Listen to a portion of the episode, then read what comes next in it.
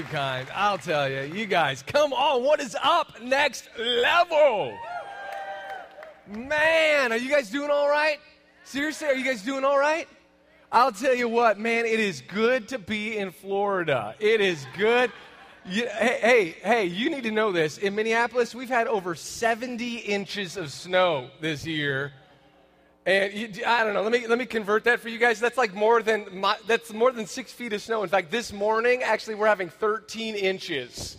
And no, we're not canceling church, Florida. I'm serious. You got like we don't cancel church unless we're getting like 17. You know what I'm saying? Then we consider it. You know. I'll, tell you. Let me. There's a reason why my twins train right across the street. Let me tell you. I'll tell you.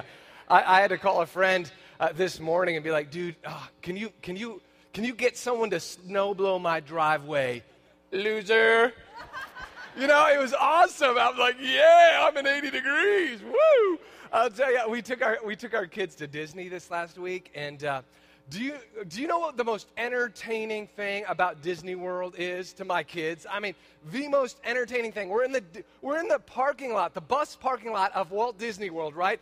And my three kids go, Look, Dad, it's green grass. And they started running. All three of them, they're like booking across this bus parking lot and they're snuggling the grass. Next thing you know, they're rolling all around. I mean, they were having more fun than anything they did that day. I mean, wow. They're like, they're snuggling in. I mean, if I had known that green grass was all these kids needed, man, I could, how many know I could have saved a lot of money?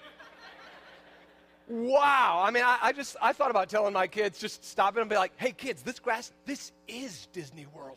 And then just, and they would have been like, Dad, this is wonderful. You know, it would have been awesome. So, man, I, I just, so right now, come on, Florida, let's just stop and worship God for Florida. Even with all these snowbirds driving like crazy slow, you know, let's just worship God. Come on. No, I'm kidding.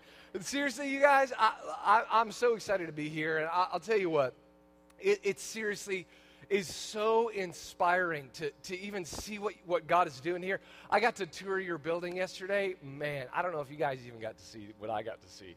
Uh, but I'll tell you, wow. I mean, seriously, when I saw the water slides that you were building in the kids' area, I thought, man, this is a church of vision. You know? No, I'm serious. They're not water slides for those of you who are visitors. Uh, but uh, let me tell you, let me tell you, I, you have no idea how much your pastors are laying it out for this building. I just want you guys to know uh, what goes on behind the scenes that you guys never see. Uh, they are laying out their lives for you people more than I would. Let me just say that. Okay? They love you guys, and I just seriously, I, we come on, come on. We need to say thank you to your staff and your leaders. And, church, uh, let me tell you, I, I hope you guys realize how brilliant uh, your pastors are because I, I, have been, I, I, go to churches all across the United States. I had nine speaking events uh, last, the last week alone, right?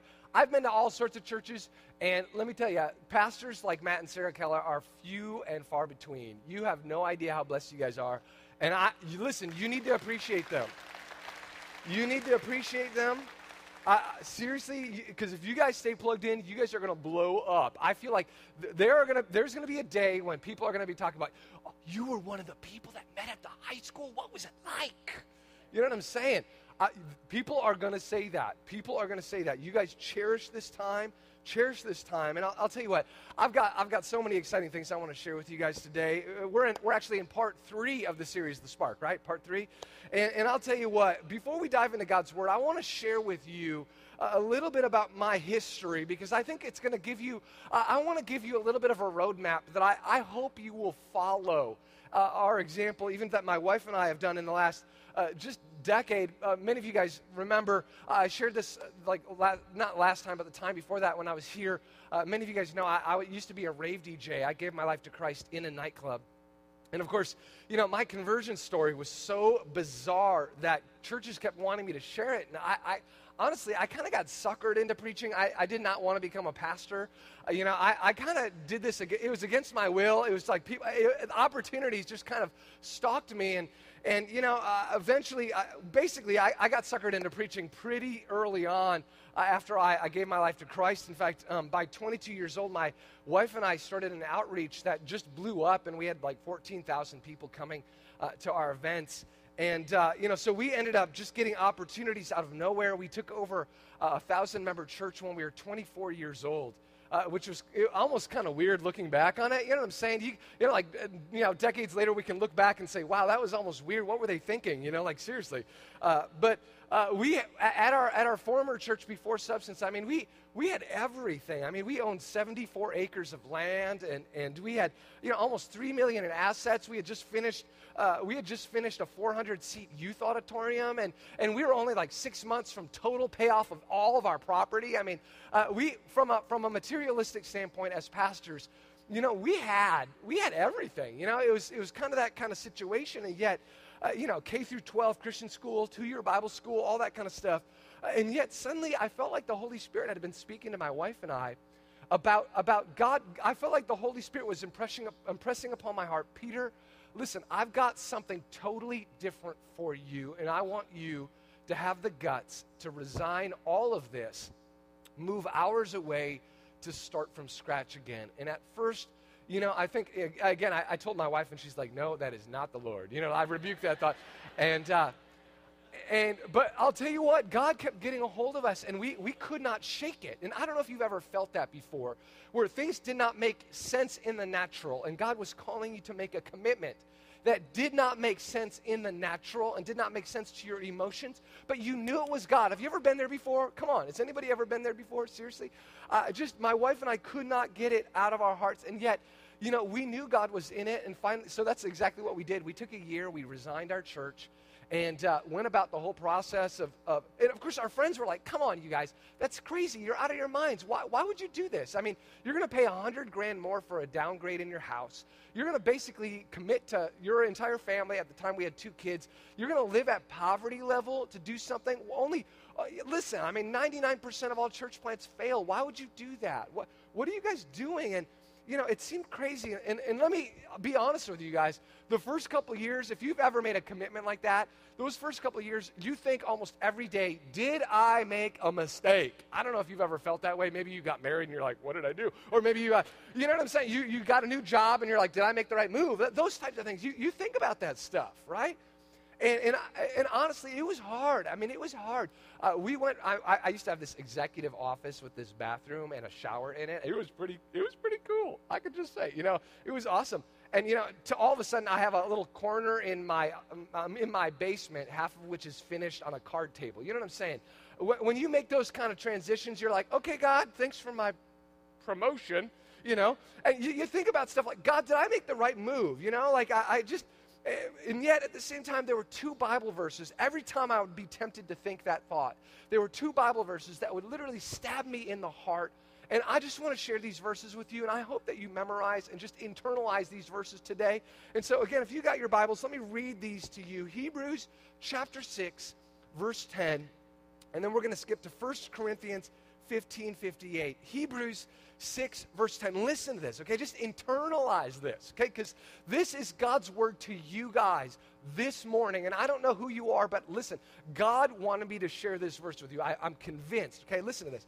Hebrews chapter 6, verse 10 says this God is not unjust He's not unjust, okay? And, and, and specifically in this way, okay? God is not unjust.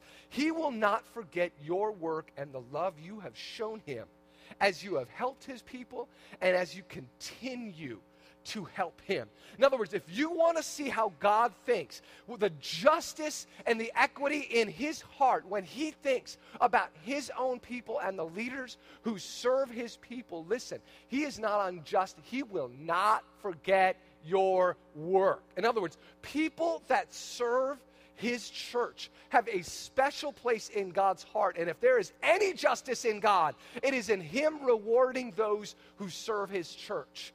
In fact, God has a disproportionate blessing for people who serve his church. Remember Matthew 6:33, seek first the kingdom of heaven and his righteousness and all these things that all the pagans run after, I'm just going to add onto them. I'm just going to add it into their lives. God has a disproportionate response for people that love his church. Remember that.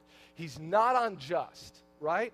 And, and, and that's exactly why Paul also said, 1 Corinthians 15 58, just get this.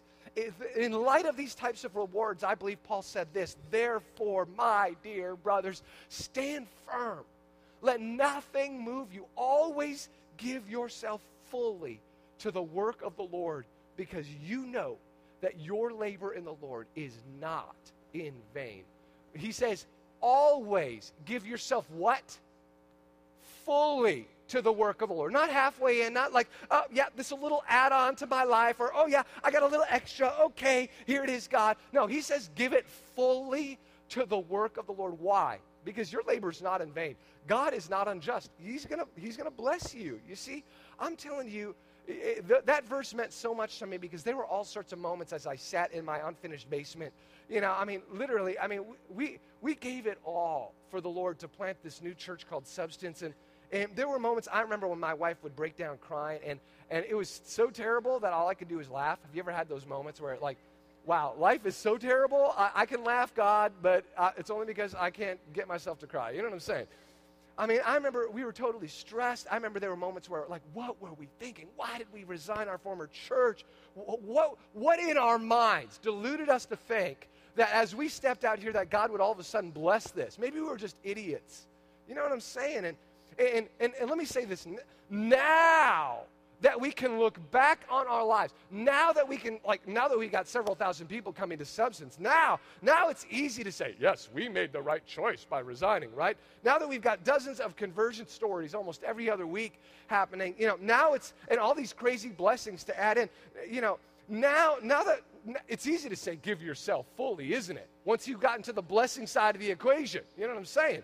But before that blessing side, you're just like, it's all faith. Okay, theoretically, God, you are going to bless me, you know, and maybe just in heaven only. You know what I'm saying? You know, you, uh, again, yet, let me say this. The, it's always easier to, to say give yourself fully and to do it more once you've reached the blessing side of the equation. But, but I, I, unfortunately, I think a lot of Christians, and, and even more so, a lot of churches never experience that crazy blessing side of God because they never go all in. They never go all in. And it's so, it grieves me when I see the American church. It's a, it's a, it's a church full of people that give God their leftovers. They never go all in. And, and that's why we, we, we, we've never really been a part of those truly crazy revival stories of God moved on the face of the earth uh, in a city, changed the heart of a region because a group of people that went all in. You see, and so today what I want to do is I want to I want to I want to blow your mind with some some pretty faith stretching stories. And as I do this, I just want to unpack these verses. What does it mean to give yourself fully to the work of the Lord? And I want to actually give you three different ways the Bible calls us to give ourselves fully to the gospel. But before we go un- unpacking those three ways, just close your eyes with me for a second. Just close your eyes. And this is what I want you to do is just ask yourself this question, where do you need a miracle? Where do you need a miracle? Is it in your finances? Maybe it's in your marriage. Maybe it's in you know, your, your workplace. You got less than ideal circumstances going on. Or maybe, maybe it's in your physical body or in your, in your relationship with your kids. Just come on, where, what is the biggest burden, the biggest anxiety you carry in your life today? Just what is that area? Because and once you identify something, then look up here. You see, listen to me. I don't know what that area is, but listen to me. Hebrews 6:10. God is not unjust. He will not forget your work when you love his people. He will remember, I believe the most practical areas of your life. And some of you, listen, I believe that when you give yourself fully to the work of the Lord and you do the three things that I'm about to tell you, some of you, you're going to start seeing breakthroughs in that area of your life that you have not seen in years. Some of you, you have been waiting way too long. And guess what? God has been waiting for you. And so we're going to talk about how, how is God waiting for us? What can we do to rise up to God's call on our lives, give ourselves fully? Three ways, okay? And to be faithful to the series, The Spark, I want to give you three fuel cans, right? Okay, three spark accelerators that will cause an explosion. Okay, three ways we can give ourselves fully. So are you guys ready? Come on, is anybody hot in Florida? Somebody. All right, we'll get you there. We'll get you there. All right, so everybody say number one, the first way that God calls us to give ourselves fully is this relationally. Okay, so you can fill in your blanks. God calls us to, to give ourselves fully to his gospel relationally. Now, in other words, God calls us to shepherd the people around us. Again, 1 Peter 5 talks about shepherding the flock that God has put around you. There are people that only you can reach, only you can shepherd within this church. And listen, God is holding you responsible to rise up and shepherd those people. God is, and the reason why I'm saying this is because I, I, I love how Paul wrote in 1 Thessalonians 2 8. Listen to, listen to his heart, okay? One of the master disciplers, listen to this. 1 Thessalonians 2 8. We loved you so much that we were delighted to share with you not only the gospel, but our lives as well.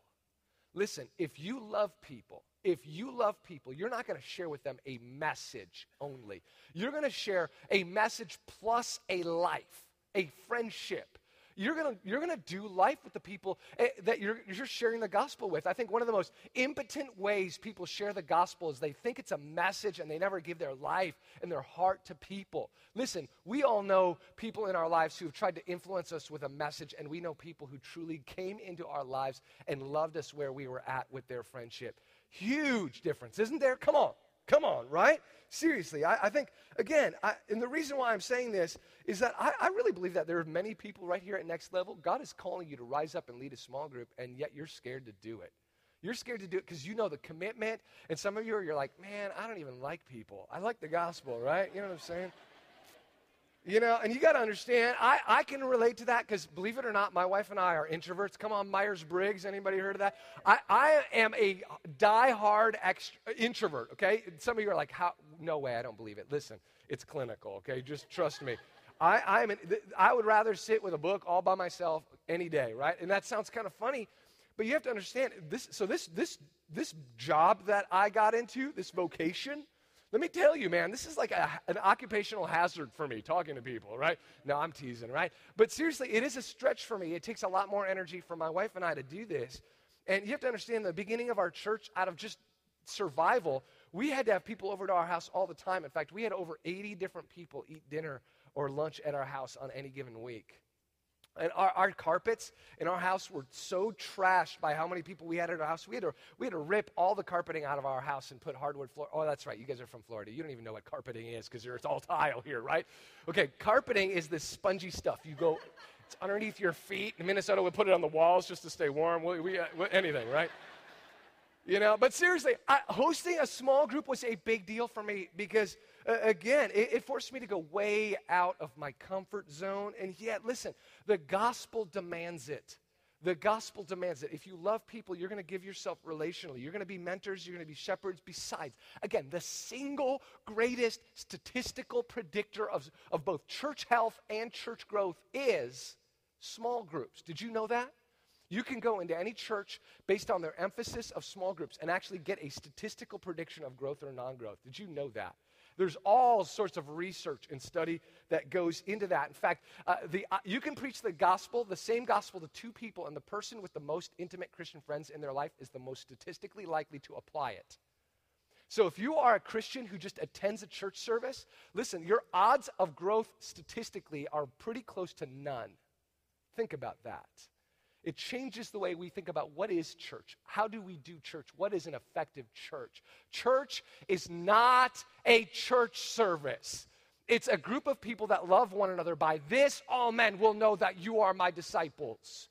Not if you have church services for all nations. And don't get me wrong, you got to get people invited into the family somehow, and that's why we do church services. But listen to me.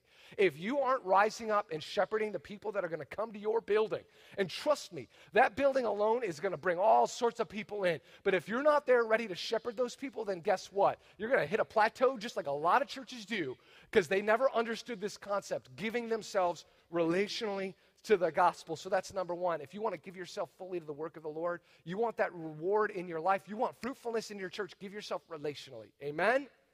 All right, all right. Number two is this you want to give yourself fully to the work of the Lord. The second fuel can, the second spark accelerator is this give yourself financially to the work of the Lord. I, I mean, talk about a huge number of verses. There's like over 2,000 verses that speak to how we steward our finances as an act of worship. Think about that. I mean, Proverbs 11 25, you know, a generous man prospers. A what? A generous man what? prospers. If we're not generous, we're not, we're not experiencing a certain prosperity that God wants us to have. And, don't get me wrong, I'm not preaching a prosperity gospel, give so that God will bless you, all that kind of stuff. But listen, it is impossible to deny the connection in Scripture between God's grace on our lives in certain areas and how generous we're living. Come on, there's more blessing and giving than there is in receiving, Acts 20 says, right? I, I, just this last summer, uh, we had, a, we had a, a church member who was going through kind of a rough patch uh, financially. And of course, you know, he, he tithed regularly, which means he gave 10% of his income uh, to the church. And, in doing so, you know, the Bible talks about if you, if you live on 90%, give 10% to the Lord, God will use that 10% to bless the remaining 90 and you'll do more with that 90 than you ever did with all 100%. Okay, so that's what the Bible promises.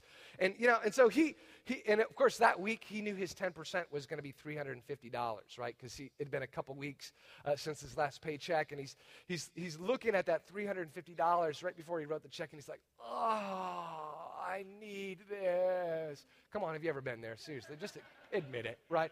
And, and he's like, oh, he, ne- he needed every dollar to stay in his savings account.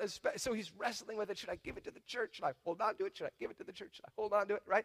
And suddenly he just felt the conviction of the Holy Spirit come upon him. I mean, it was strong.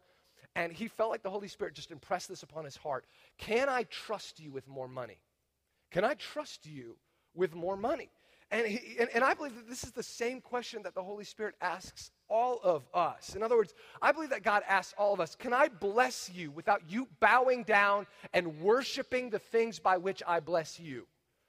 And a lot of people, they do that. They, they worship their finances. And I, I, I'm, I'm going to admit it, there's not a single person in this room who isn't within the top 2% of the world's wealthiest people. If you make more than 40 grand a year combined total income, you are in the top 2% of the world's wealthiest people. And yet, oh, we're so poor, we're so poor. You know what I'm saying?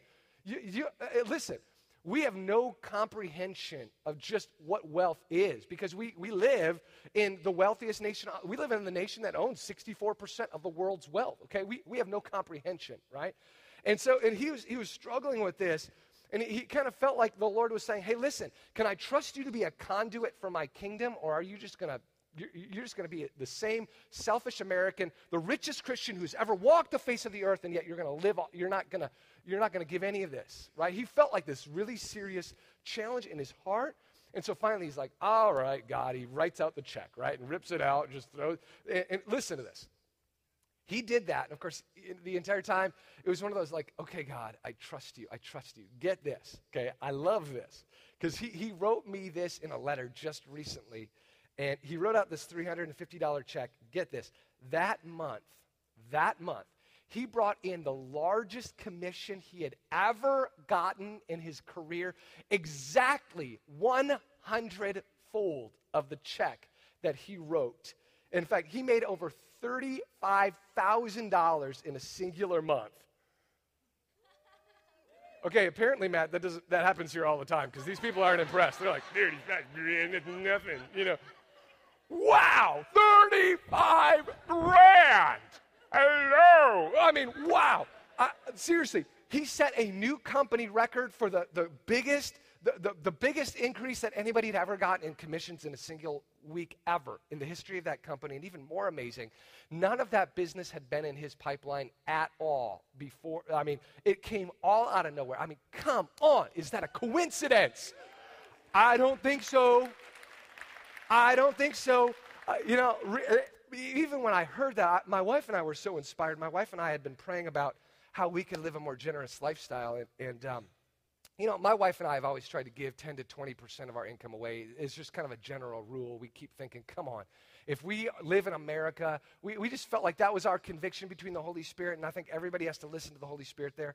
Uh, but, you know, I, I felt like we, we both felt like the Lord was speaking to us about giving more away. If you guys dare to give more away, I'll, uh, listen, I'll, I'll dare to trust you with more, right? And, and of course, my wife and I have been saving up for a new house for the last four years. I mean, really, I mean, we've been really frugal the way we live, and, and, uh, and both of us, yet, you know, so we, we've got this money. It's, it's, you know, we're living on a very small amount of our income. And, and, and of course, both of us kept getting this sense like, God has different plans for that money. And, you know, there's a part of you that's like, no, that's not the Lord. You know what I'm saying?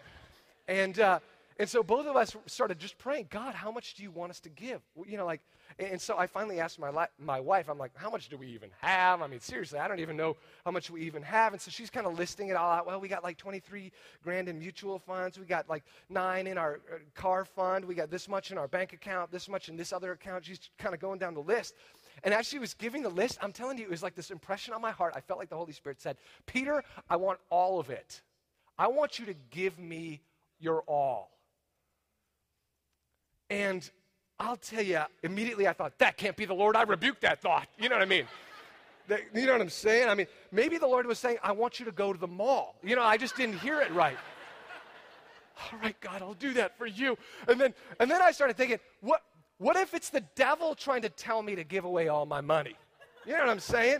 And then I stopped for a second. Why would the devil tell me to give all my money to the gospel? You know what I'm saying? And then I, I thought, wow, the devil, that's pretty weird, devil, you know.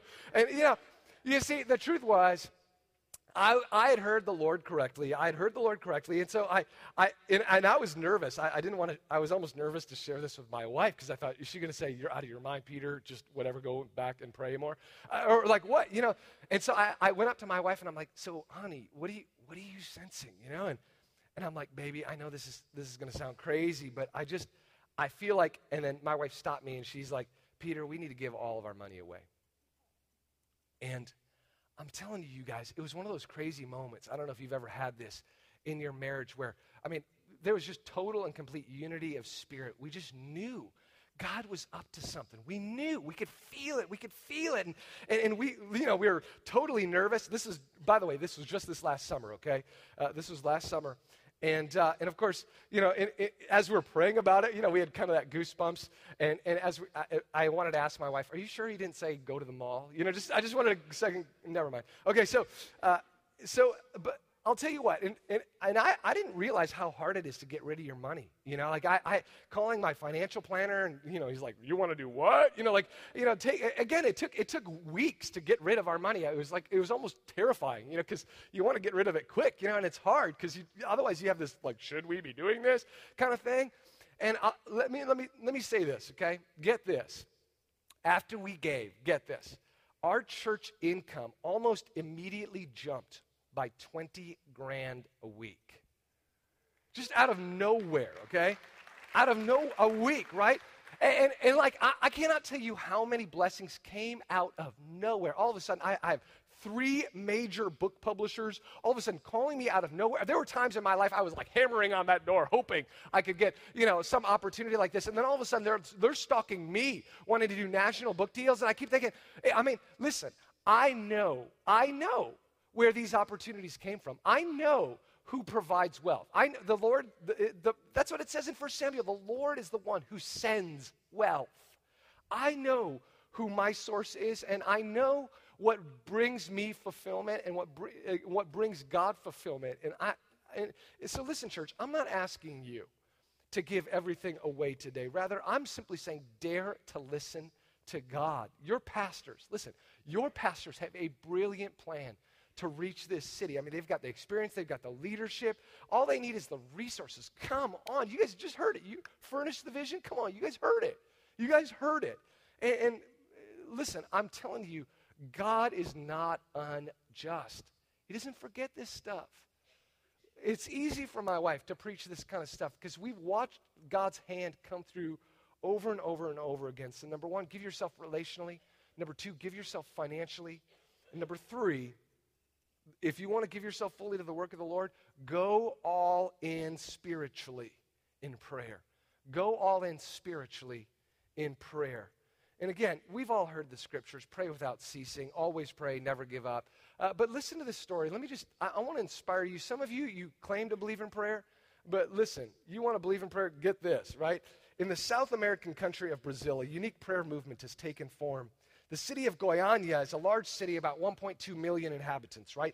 Previously, the city has been renowned for its obsession with the religious practices of Spiritism, right? But God has been dramatically changing things. Come on, it's exciting. I love this. Through a group of willing, willing group of women willing to walk in agreement. In 1989, Elizabeth Cornelio began praying with four other women. Over time, the prayer group filled up with women from various churches wanting to see God change that city. Currently, This small group has flourished into a citywide prayer campaign, complete with its own radio show led by Elizabeth Cornelio and her co host, Elizabeth Albernez. Listen, that small group you're starting right now or that you're going to start in the next three months, you have no idea, right, what God is going to do with that, right? Come on. They now link almost 200,000 intercessors in strategic citywide prayer. Every day they share local crime stats and pray for specific neighborhoods, okay? However, get this, despite their success, the local radio station owner, which hosted their program, decided to dramatically increase his rates. As a result, the prayer program was forced to go off the air in March of 1999. However, within three months, the crime rate of the city had dramatically increased by almost 50%. Even more, the radio station's popularity ranking fell from number three to number 17. In your face! Take that to try to get people off there. Finally, out of desperation, the city sent a delegation to Cornelio. The mayor and the chief of police urgently begged her to restart the broadcast. And immediately after the broadcast began again, the crime rate suddenly fell again. Come on. That's the way it should be, where the mayor and the chief of police are begging us, don't stop doing what you're doing, please. We need you. That's the way it should be. And I believe that if it's not in every city with our churches, you know what that is? That's a sign of shame. I believe that we are not giving ourselves fully to the work of the Lord. That's the way it should be.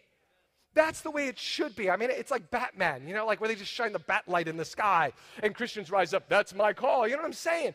That's the way it should be. I mean, 50%. Check this out. In fact, around the same time, a local prison had an awful outbreak and hostage situation. The police immediately called the intercessors to inform them about the derailed situation, as it should be. It's like the little bat phone, you know, the little red phone just rings and, and they're, I mean, the, come on. Who's the first person you're going to call, right? Let's call the church. Immediately, Cornelio rallied the city intercessors around the circumstance they were even given a direct line into the prison so that they could specifically target their prayers. And while they were praying, many of the intercessors sensed that God would sovereignly end the standoff at around 5 o'clock, which they reported on air in the, on the radio program before 5 o'clock. And just as they sensed, the prison drama suddenly turned around and ended without bloodshed at exactly 5 p.m. The, the entire event created such a stir throughout the city that the newspaper headlines read the next day Prayer prevents bloodbath. Hey, listen, when even the secular newspaper knows who to give credit to, that's the way it should be, right? In fact, the prayer movement has had so much an impact that in the last six years, the number of evangelical Christians has grown from 8% to 45%. Around 540,000 new Christians are now proclaiming the life of Christ within this city.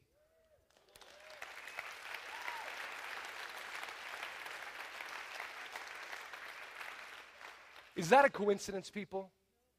No. Th- this is a group that gave themselves fully, spiritually, in prayer. So let me ask you come on, is this possible in Fort Myers? Come on, if, can God just take 540,000 new believers and place it into the churches here? For, let me ask this if God did that, would you even be ready? Because let me tell you, if you adopt 17 new orphans into your home, let me tell you something. That's going to cost you time, it's going to cost you money, and it's going to cost you spiritually in prayer, isn't it? If you're not willing to pay the price, listen, God's looking at your home saying, I can't, they're not ready to adopt anybody. They're not living a lifestyle of adoption. They're not really giving it all. Listen, listen. The reason why I brought up these three ways, these three dimensions for going all in, is because most Christians only give themselves to God's work in one of these three dimensions. Okay? In other words, most Christians only give themselves, they're one dimensional devotion to the work of the Lord. And I think a lot of Christians, they'll have a season of their life where they are a three dimensional Christian. But then what happens is, in the process, is either they get hurt or they burned out or they just didn't quite see God come through in their life in the timeline that we wanted. And then all of a sudden we're like, ah, you know, I'm not even sure this works. I think God is unjust. I think, honestly, we won't say God is unjust, but that's what we believe in our hearts. And we believe that by how much we give, we believe that by how much we serve, by how much we serve people relationally, and by how much we pray. We're one dimensional Christians. And I, I just, again, I got to be honest with you, next level. When I was walking through your building, I felt like the Holy Spirit just impressed upon my heart. Next level is supposed to build uh, about a half dozen of these buildings. I really felt like that strong impression that God's plan is to, to sprawl out all throughout this region in very creative right, ways. And I just, I almost felt like as I was walking through this building, just this overwhelming sense from the Holy Spirit that this building was, was really just a test to get a lot more of you to live three dimensionally, relationally, financially, and in prayer. In other words, it, it was really kind of a twofold test a test of your generosity and really a test of your trust to cause you to ask yourself the question do I really trust my leaders?